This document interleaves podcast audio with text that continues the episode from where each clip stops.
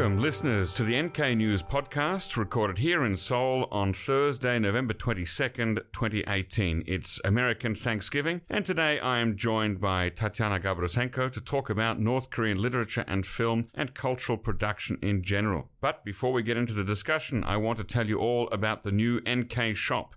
NK News annual shop is back in business for the holiday season. Chad and the team have really stepped up their game this year and have extremely limited edition retro t-shirts, 2019 calendars, I gave one of them to Tatiana, postcards, and my personal favorite, the Andy Warhol inspired North Korea canned goods posters and vintage DPRK travel posters. Listeners to this podcast can get 10% off their entire purchase by using the code NKPodcast10. That's NKPodcast10, all one word, at the checkout. Just go to nkshop.org to see what's in stock this year. All kinds of really great gifts ideas for friends and loved ones and any North Korea watcher. So, today's studio guest, Professor Dr. Tatiana Gabroussenko, obtained her PhD in East Asian Studies at the Australian National University in Canberra. She is currently a professor of North Korean studies at Korea University in Seoul. I had the good fortune of studying, uh, taking one of her classes for one semester in 2014 when I was a humble exchange student from Leiden University. Her 2010 book, Soldiers on the Cultural Front Developments in the Early History of North Korean Literature and Literary Policy, was included in the Choice magazine list of outstanding academic, ti- outstanding academic titles of 2012. Welcome, Tatiana. Thanks for joining me. Thank you very much. Thank you for inviting me. How did you become interested in North Korean cultural production? Uh, yeah, uh, actually, I'm not a cultural studies person at all. At least my background was history. So I was more interested in Korean history, Korean societies, Korean sociology, most probably. But what I found uh, problematic in my when making my research is to find some sources, reliable sources of North Korean uh, study North Korea, and mostly we rely on defector stories or some rumors. Uh, some of them are really wild. And it came to me quite early. Probably makes sense to uh, search in another area, something, something like cultural production, because I am a person from the ex-Soviet Union. So with my Soviet background, I remember quite well that cultural production, mass culture, uh, for all its control uh, by the state and ideology. It's, it used to be quite a reliable source of information about the Soviet Union once. And I know that for many Soviet Sovietologists, in 1990s, perestroika came as a complete surprise. I think the reason is that they simply didn't read mm-hmm. uh, Soviet books uh, since 1960s and didn't watch Soviet films probably because all these traces were pretty much obvious to anybody who ever encountered them. So this was one of the sources which was apparently not investigated at all. And I think that uh, I decided to go the same way with North Korea. So, so, so sometimes culture can be uh, a predictor of social phenomena that happen later. Yes, probably because culture show you for all it control. Uh, again, culture shows you cultural discourse. It, it's uh, environment. It's uh, the atmosphere in society much better than any de facto stories or whatever. It's much more objective, especially when you read not one or two stories. Some one or two could be misleading, but you have to immerse into the whole uh, flow of this culture. That's why I never chosen, uh, uh, I never concentrated on something special like literature yeah. or films or songs. I try to investigate this all all together. Of course, uh, in case of North Korea, we have uh, one much more closed society than uh, Soviet Union, even in the harshest Stalinist period. So the sources were very limited. They were always very limited. And so I began my studies with the only source available at the moment. It was in Australia. It was this North Korean uh, literature, a regular monthly, which published. And for some reason, Australian uh, National Library, they had close connection with Central Library in Pyongyang that's where my studies started from. Later, I uh, then I spread my interest to big novels because uh, Choson Munhak they normally contained uh, each issue contained one or two short stories, and this is apparently not enough. It was good, it's it was quite interesting, but still not enough. So then I, I started to read big novels. Uh, big novels which are very popular in North Korea, like, like a source of entertainment. Mm-hmm. And then I turned my attention to films uh, and songs and TV shows and whatever is uh, available now with, with internet because internet it can break through even the society like North Korea. so. so, okay, you've mentioned uh, a variety of different North Korean cultural products. You mentioned short stories in literary journals. You mentioned big full length novels, uh, movies, songs, uh, and TV programs. Is that is that it, or, or, are there more kinds of North Korean cultural products that are worth examining uh, that you cover in your research? What other kinds of products are there? Actually, I I develop all the time, so I I'm not concentrated on something special. Uh, just recently, I found out my current research is based on, uh, so I concentrate on North Korean TV dramas, which became very popular in 2000s. That's what I'm doing right now, but also, uh, there are such things as uh, TV shows in North Korea, comedy shows. Uh, this is a new one which I only started to investigate. Okay, now there are, of course, there are so many questions that we can ask about that. In fact, I, I think uh, I'd like to encourage at this point listeners who are listening to the podcast if you have questions about cultural production or cultural products of North Korea, send them in by email and we'll collect them and have uh, Tatiana on uh, at a later date for a second podcast to, just to answer all your questions because I'm sure lots of people will have questions about North Korean sitcoms and, and, and dramas. Um, I've got a, a question about uh, Kim Il sung and Kim Jong il. They both taught certain ideas about literature, and certainly Kim Jong il wrote these texts you know, on literature, on the arts, on c- cinema making. What can we learn from reading such texts? Very honestly speaking, nothing. In my understanding, it's just words which do not res- reflect at all any cultural policy, any actual cultural policy. It's just words, it's just expression. They're totally empty. Because, in my understanding, in order to understand where this culture is moving, uh, where the, you just simply have to read or to watch what they do. For example, uh, the process like uh, 1980s. In 1980s, North Korean culture experienced a period of unprecedented openness, liberalization, something unprecedented, really. So you see these dissident stories, you see these films which were devoted to corruption, for example, in North Korean education, systematic corruption, not just once or twice, but just as, as a system. But if you read all these propaganda materials, official propaganda, you will find nothing.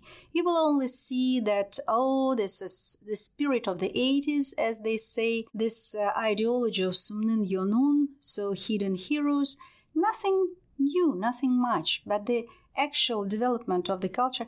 Uh, that actually helps us to understand where the culture is moving. So, why did uh, I mean, why would North Korea waste so much time and resources on these very, very thick books? I think it's not so much about wasting, uh, wasting time, but rather giving some authority, additional authority to Kim Il Sung and Kim Jong Il. Kim Jong Il was, of course, much more intellectual person than his father was, but his father was a typical soldier, you know, yeah. the full soldier, and so he, in reality, of course, he had not this, mm, how to say, not this atmosphere of um, intellect. He didn't know uh, much. He was not.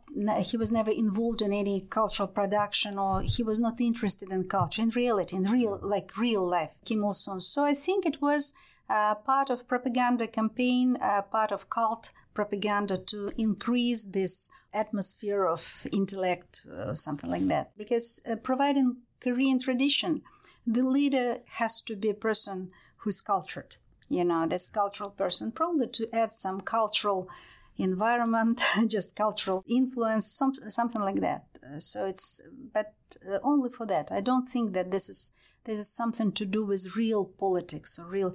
Of course, they were the people who actually did this politics, but they didn't do this in written forms. They never announced this. That is the biggest difference in North Korea with the Soviet Union, for example, because 1980s in North Korean literature and arts could be quite comparable with Thaw in the Soviet Union or first perestroika, you can call it like that, which happened in, during Khrushchev's eras. But Khrushchev, you know, he was a very open-minded man, so he never hid any attempts to change the cultural atmosphere. He spoke a lot about that.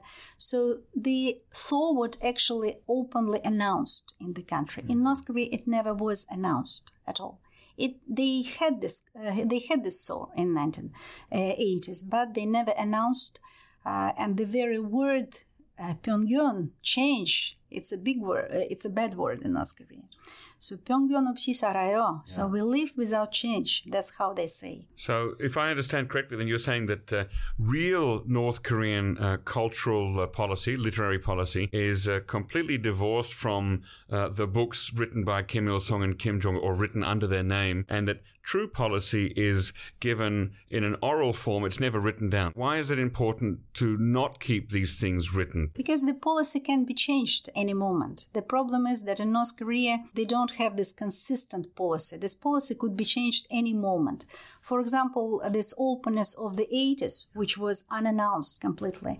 In the same unannounced form, it disappeared in the 90s. How they would explain that we are now closing. We stop with all these dissidents. From now on, we are paradise under the siege. so, so we are not, uh, there are no bad characters in our literature anymore so that it requires some responsibility. Okay, now the, the purpose of North Korean cultural products like books and film, they're not just for entertainment, right? They're not art for art's sake or entertainment for entertainment's sake. There's another purpose there. What is that? What do they seek to do? Folding, uh, molding people. That's what, that's how I would say. This is, and not only in ideological sense, but normally social molding or molding of people. Strong didactic function, something that we had in previous Confucian culture. But overall, I would compare this with religious culture, religious culture, religious literature.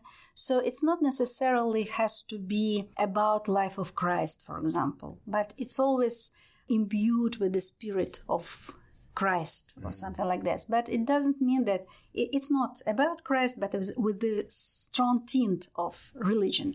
You know, for example, fairy tales of Goffman or this beautiful Moorish architecture in Spain. For example, it's so strongly Muslim uh, architecture, but it does not prevent us from enjoying these works, even if we prefer to close our eyes on some religious messages here you see lots of other messages as well. So it's not only about a great leader, though the great leader, of course, present. Yeah. I'm reminded of that phrase. I'm, I'm not sure if it's from Stalinism or what, but uh, engineers of the human soul. Yes, that was Stalin's expression, engineers of human soul. North Korean leader Kim Il sung, the first leader, he slightly rephrased this and turned North Koreans into soldiers on the cultural front. So a writer, a filmmaker, a songwriter fighting that battle for um, for the glory of, of the fatherland. Exactly, exactly. Yeah. Do we have any idea? Is there any information, official or unofficial, about the volume of output at the moment from North Korea? I mean, for example, how many North Korean films are produced every year, or how many novels are published? Do we know anything about that? Of course, we have. We have. And again, I can't say how objective these things are, but in North Korea they publish so-called Choson Chungang Nyongam. So this is uh, the yearbook, uh, which which is more or less uh, objective. I'm not sure how true it is, how precise it is, but I didn't encounter any problems with that before. So I can only speak from my uh, personal experience, but when I was uh, researching my thesis about North Korean graphic novels or comic books, I also studied those uh, Yongam and uh, even some uh, English language catalogs. And what I found interesting, I actually made a, a list of all the books that were in those yearbooks and in the catalogs, and I compared them with the books that I had seen, and I found that maybe 50 to 60% of the published books are listed in the yearbooks, but many books were not listed in the yearbooks. And quite often, a book might be published in a yearbook, for example, for 1997, but it was published in actual fact two or three or five years later. So, at, the, at, least for graphic novels, I found there was not a close correlation between the lists that were given in the yearbooks and the actual cultural output, which is interesting given it's such a centralized, state controlled apparatus, the whole you know, cultural production. I mean, there are only a limited number of publishing companies. They're all based in Pyongyang. There are only two printing houses, uh, both in Pyongyang. So, to, to find such an incomplete list, it seemed surprising to me. Uh, Uh, okay, so what emotional effect? Uh, what, sorry, what emotional effect do these texts have on you as a researcher when you read the books or view films? And is this emotional effect different to the intended emotional effect on North Korean audiences? Oh, it's a very interesting question, actually, because as I told you, I turned to North Korean cultural production not for some emotional effects, of course, but as a researcher, cold minded, sometimes overtly critical and cynical. But I quickly understood that I can't escape this emotional effect too. I remember that it was the first time when I actually understood this. Uh, they published a, a, serialized this novel about uh, adventures of North Korean spy in in uh, Seoul. It was serialized in, in a monthly Choson Yesul.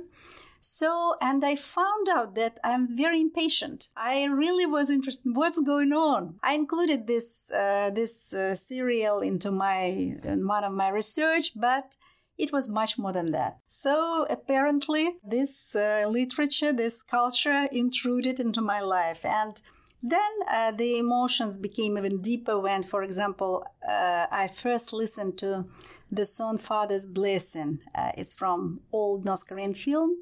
Uh, by written this song was written by very distinguished North Korean poet Baek In-jun. The old film Kun Hwa Un Hyun Myeon, so the fate of Kim Hyun and He. The film is very it's a rubbish, but the song was beautiful really beautiful and I was touched almost to tears. It reminded me my own father. It's a lullaby which father uh, sings to his daughters. Yeah. And it reminded me so much to my father who sung lullaby to me when I was a child and and the next one, probably the, la- the another another moment, it was when I watched Minjo Kwaunmyeon. It's not TV show. It's not uh, drama in our sense. It's very different. Uh, the character who played the major role here, Choi Chan-soo, I like he, the guy very much. But what touched me most, you know, in this film, it was the moment when he discussed one very burning issue, something issue which still exists in between two Koreas, and as far as I understand, it's not just not actually solved yet. Uh, he uh, he lived in South Korea, and during the Korean War, he was one of the heroic soldiers of South Korea against mm. North Korea. But by the twist of fate, his conflict with Hans, uh, with uh, Park Chung-hee, etc., he found himself eventually visiting his homeland in North Korea, where he met with his friends, with his relative. Everything was fine, with an exception of his closest friend, of his friend of his youth, because there is a blood between the two because the the sister of his friend was killed because of his strict strict order kill all uh, Reds, just military time order. So, and his friend, he understands it quite well that uh, probably this twist of uh, international games, Korean war is a complex, but how to forgive, how to forgive this. So he can't communicate because he remembers his sister, he remembers all this blood. And so this is the problem which indeed exists in between two Koreas, uh, something which is not resolved yet, as we see. I was really astonished to see what is the solution which they suggested. One of the characters says simply, You just forget. Just forget. I understand that this is, we all did a lot of things, but just forget. Without this, we can't be a new nation again. And it was so, so humanistic. And why it shocked me so much, because exactly the same day when I first watched this film, I, I just passed near a demonstration here in Seoul, and they were very ultra rightist demonstration with all these uh, depictions of cruelty of uh, commies during the Korean War, and we will never forget. Let's vengeance be complete. And it was such a big contrast between these people and the film this the decision of the film. Is that a message that is repeated throughout many different north korean cultural products? It's the first time before the, uh, the, the, you can see this in different different ways you know different way the ways of forgiveness. Because in different uh, this is something started in 1990s when north koreans started to consider to contemplate the issue of korean war. Uh, and in many other films i see how they try to explain this why it happened. Mostly they explain that people were wrong people were deceived by americans or the soviets or whoever. But this is the first time when they show uh, the character who was totally devoted anti-communist and brave anti-communist and and very devoted. He was uh, as we found out later in the film he was uh, also deceived. But anyway you know it's brave. It's self-sufficient person. I do wonder, though. I mean, it's possible that in that film the message is: if you feel disappointed in South Korea, you feel deceived by South Korea, and you come to North Korea, then it's okay to forgive and forget. Yes, yes, yes, sure. Because they, they, of course, it's not very objective picture. Because of course, this is only about crimes of South Koreans, but it, it was still it was something very unexpected to me, and I I remember that I demonstrated show this film to my South Korean students, and they were really touched by this message. They found it's really strong message. All right, could you tell us a little bit about your book, uh, which is called Soldiers on the Cultural Front? Um, what did you learn while researching and writing it? Oh, many things. First, this this um, uh, research was about the beginning of North Korean literature and the arts, these complex processes which North Korean soldiers on the cultural front experience in 1945-1960 so just the beginning with all the sweat and blood which led to creation of north korean culture. But what was uh, particularly interesting to me that i based uh, this research i based not only on these uh, cultural materials but also on the interview with the participants with these events. Some of them still lived to that moment. They lived in uh, Soviet Union, ex-Soviet Union, in Kazakhstan and in Moscow. For example, I was able to interview the ex and ex-deputy minister of culture. His name was Chun Sang-jin, so a Soviet Korean who uh, returned uh, in 1955. He came back to run away. Uh, so he he has he had very good memory and he gave me lots of interesting information. The other interesting interview was with Cho Gi-chon's son, who now lives in Moscow. Cho Gi-chon, he was a founding father of North Korean poetry, very famous man, quite well known even in contemporary North Korea because all North Koreans know the song Hwiparam. Uh, but also what uh, the other part, it was pleasant part of my research, but it was also very unpleasant part. It was when I carefully read and read the materials relating to factional struggle uh. in North Korean uh, culture when I tried to investigate why uh, some person was demoted and purged uh, and how uh, he was demoted and purged. And it was really, really uh, disturbing all this reading when you see how people were criticized, all this, all these harsh words, all this critical materials. It was really nasty reading that. Generally speaking, what is the uh, artistic or literary value of North Korean literature, whether it's a, a novel or a short story? How do you assess their literary value? I would like to say that it's not bad. It's not bad at all and especially if of course only if you prefer if you choose to disregard ideological messages or some claims you know some uh, slogans which uh, characters sometimes use Overall, if you prefer to discuss uh, discuss this and read through it, you can enjoy the stories quite well. You can enjoy the stories, you can enjoy the language because North Korean language, unlike South Korean, uh, South Korean literature, literal language, it became more just simplified with years. It's, it became more simplified. It included more pictures, etc. North Koreans they use um, the old style language. The old style language was all these complexities. I learned to enjoy it actually. I'm Russian. I like Tolstoy and Dostoevsky, uh-huh. so to me it, it's perfect. But apart from that, of course, they are very interesting works for real everyday everyday uh, North Korea too. For example, recently I finished the novel by Chon Hyun Chol, Kugi Jakot. So really interesting story, really interesting novel, which I really enjoyed.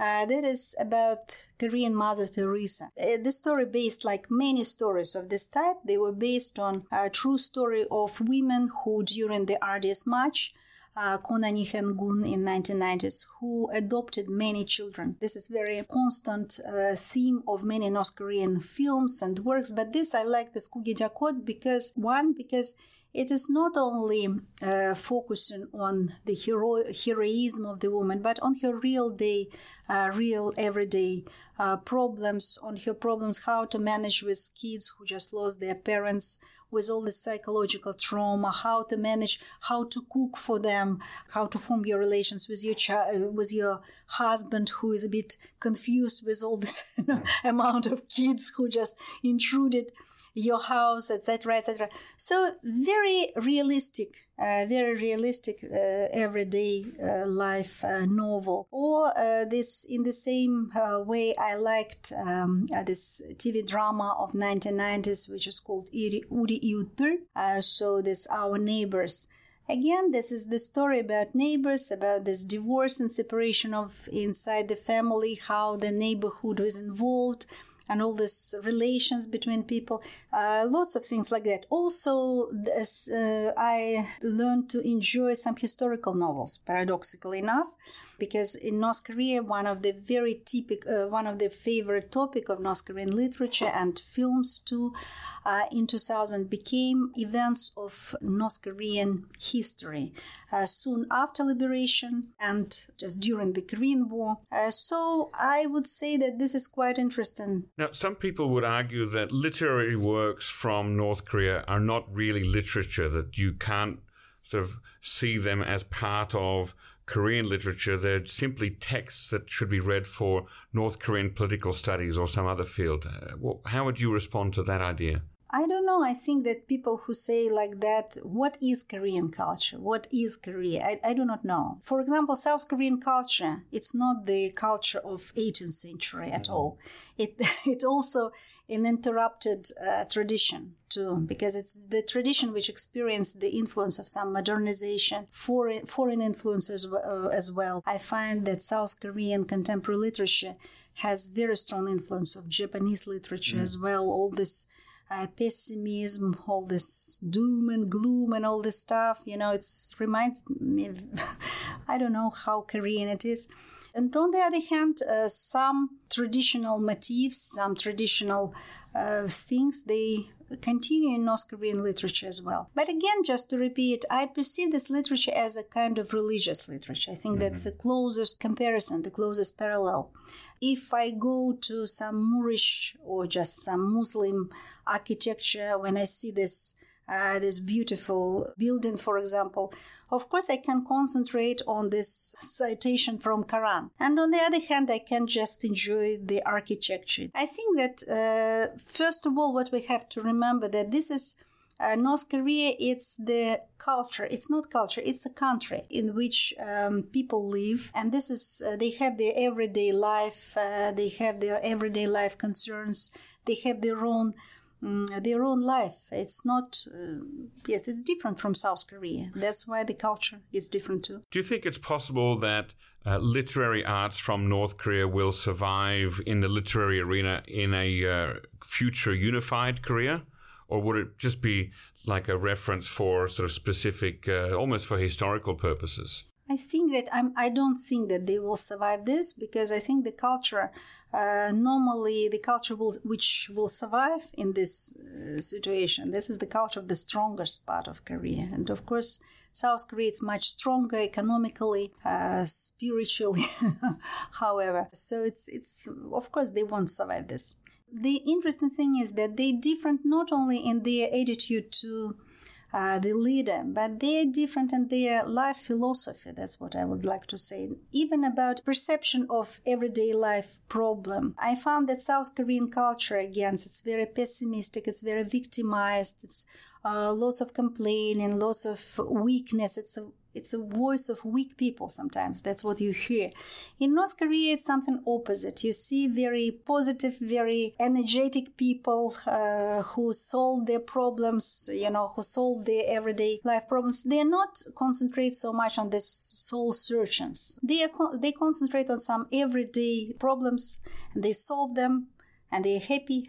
That's how it is. And this is different from what we see in South Korea. South Korea, it's more uh, on personal level, just interpersonal, deep interpersonal relations, deep soul searching, deep problems uh, of every heart, etc. In North Korea, they consider things from different point of view.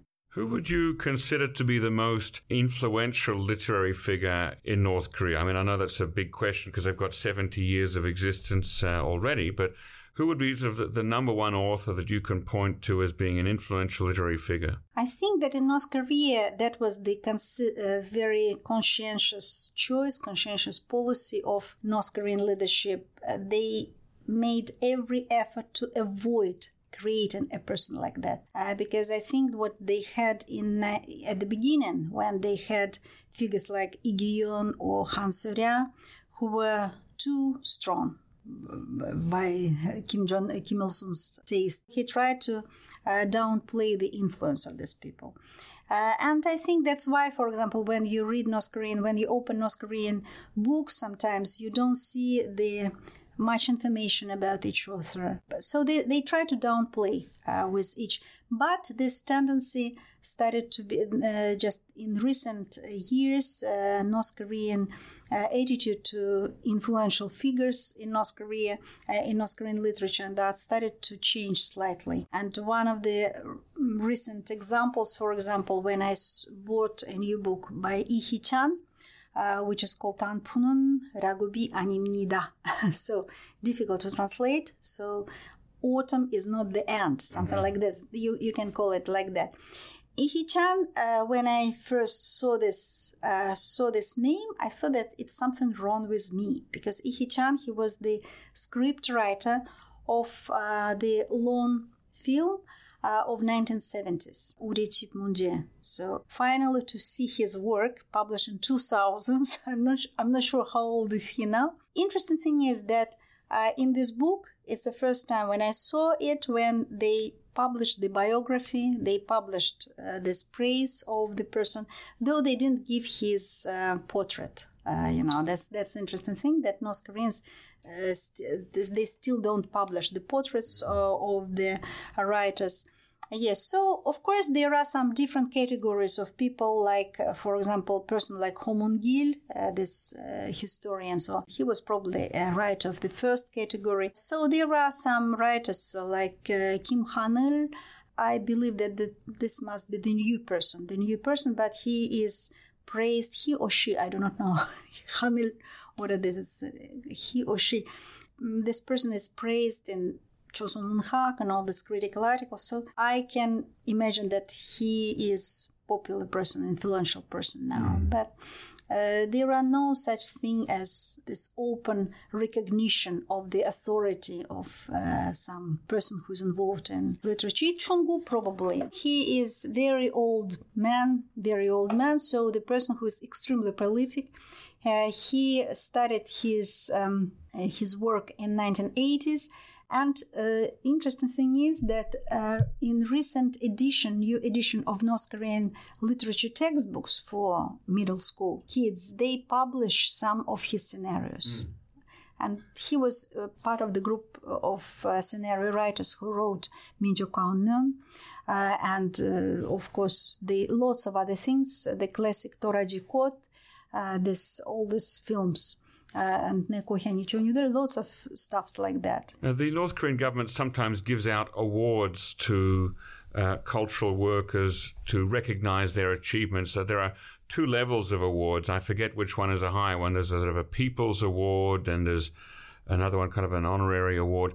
Doesn't that a little bit contradict what you said that North Korea doesn't want writers to be recognized? But it's not, it's interesting. Of course, they uh, praise people, they give these awards, but the thing is that these people are not visible so mm. much in the in everyday life. They're not to, to become a cultural authority, you have to be heard on these TV screens or uh, in, uh, you know, in interviews. But North Korean uh, leadership probably avoided doing this. So, of course, all these awards exist, but there are lots of other awards in North Korea, but you never know, you know, never know these people. For those people who cannot read Korean, are there any North Korean novels or short stories available in English translation? There are some works works, but they're not very significant ones because the problem with North Korean literature translation is that uh, you know they are either very big one uh, which nobody will publish. Of course, there are some short stories translated, but they are not uh, the best, the most representative. But I mean, the North Korean uh, foreign language publishing house. Uh, well, less now, but certainly in previous decades, they printed hundreds, thousands of volumes every year, translations in English, French, Spanish, Arabic of uh, the works of Kim Il Sung, the reminiscences of the, with the century, right, the memoirs of Kim Il Sung, uh, these uh, empty, uh, as, as you um, describe them, empty political books about cultural production. But actually, in terms of translating North Korean literature, it seems there's very little resources spent on that. They spent some resources on translation this into Russian. Very interesting was the archive materials which I found. Uh, this archive material, it's letters of Soviet translators the letters to the publishing house. So the, the translators are writing letters to the Russian publisher. To Russian publisher and uh, what really made me laugh that I know this, I knew these people quite well. They're very polite, very nice people, but in these letters, they were enraged, you know, with all this garbage. this, sometimes people they were very, uh, for example, Ivanova, uh, he was one of the translator. Uh, Russian translator of uh, the works of Igion and the author uh, of this. She was very direct. She said it's rubbish. Nobody will read it ever. So they almost on the border of politeness in these letters. So yeah, so probably the problem with North Korean uh, translation is that they sometimes can't estimate what is interesting to mm-hmm. the foreign view, uh, foreign reader. That's one thing, and the other thing that they normally promote these works of literary generals. Um, have you noticed any change in, let's say, just in Kim Jong Un's time? So, in the last six, seven years, have you noticed any change in literary or film trends in North Korea? Of course, there are lots of new things in North Korea, and the most important is um, the most important thing is that uh, in North Korea, all this film production, they reflect closely the personalities of the leaders. So that's why, for example, in Kim, Il's, Kim Jong-il's time, we see lots of works about romance. He loved films, and so he, during his leadership, the films actually just blooming this industry. But Kim Jong Il, uh, Kim Jong Un, he's apparently a different type of person, and uh, he is quite interested in sports and children's education. Mm-hmm. Because from what we know, he is a very uh, doting father of his little girl. That's that's what reflect traits and so that's why we see uh, many films of today they are films about education about children's education about uh, how to treat little children, and also this uh, sports about education, sport education again for kids. Very popular thing. What about drama films about North Korean sports victories? Have we seen that kind of thing in the last few years? I mean, there are various sports films in South Korea, but can you think of any in North Korea that are like that? They they they uh, have some uh, they have some films, recent films, but they are not about some big international games because it's uh, sport now closely related to education. This is about, for example, little kids uh, sport team which won some local championship, something like this. So how to raise kids, how to make them love sports, etc.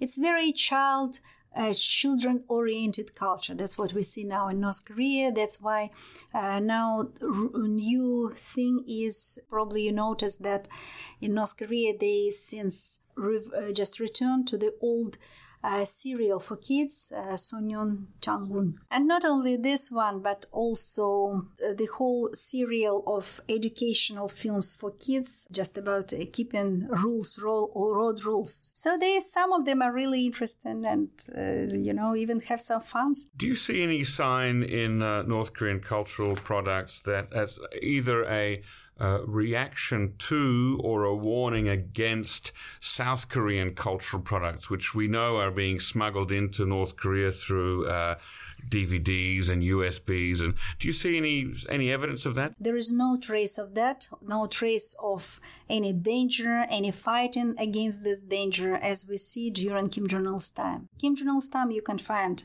time to time uh, things like that, but in contemporary North Korean uh, art and North Korean films or works of uh, we see just we see no reference to any foreign intrusion, any foreign danger, nothing like that. So it seems to me that they start to, they want to present themselves as happy society. That's that's the image, and even more, it's interesting the uh, attitude to uh, attitude to South Korea.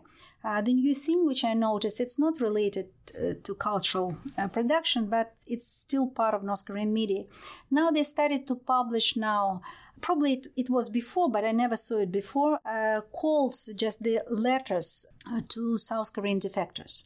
South defectors, uh, North Korean defectors in South Korea, when the family uh, addresses to these people in on YouTube and say, please come on, come back to our country. We are now living fine.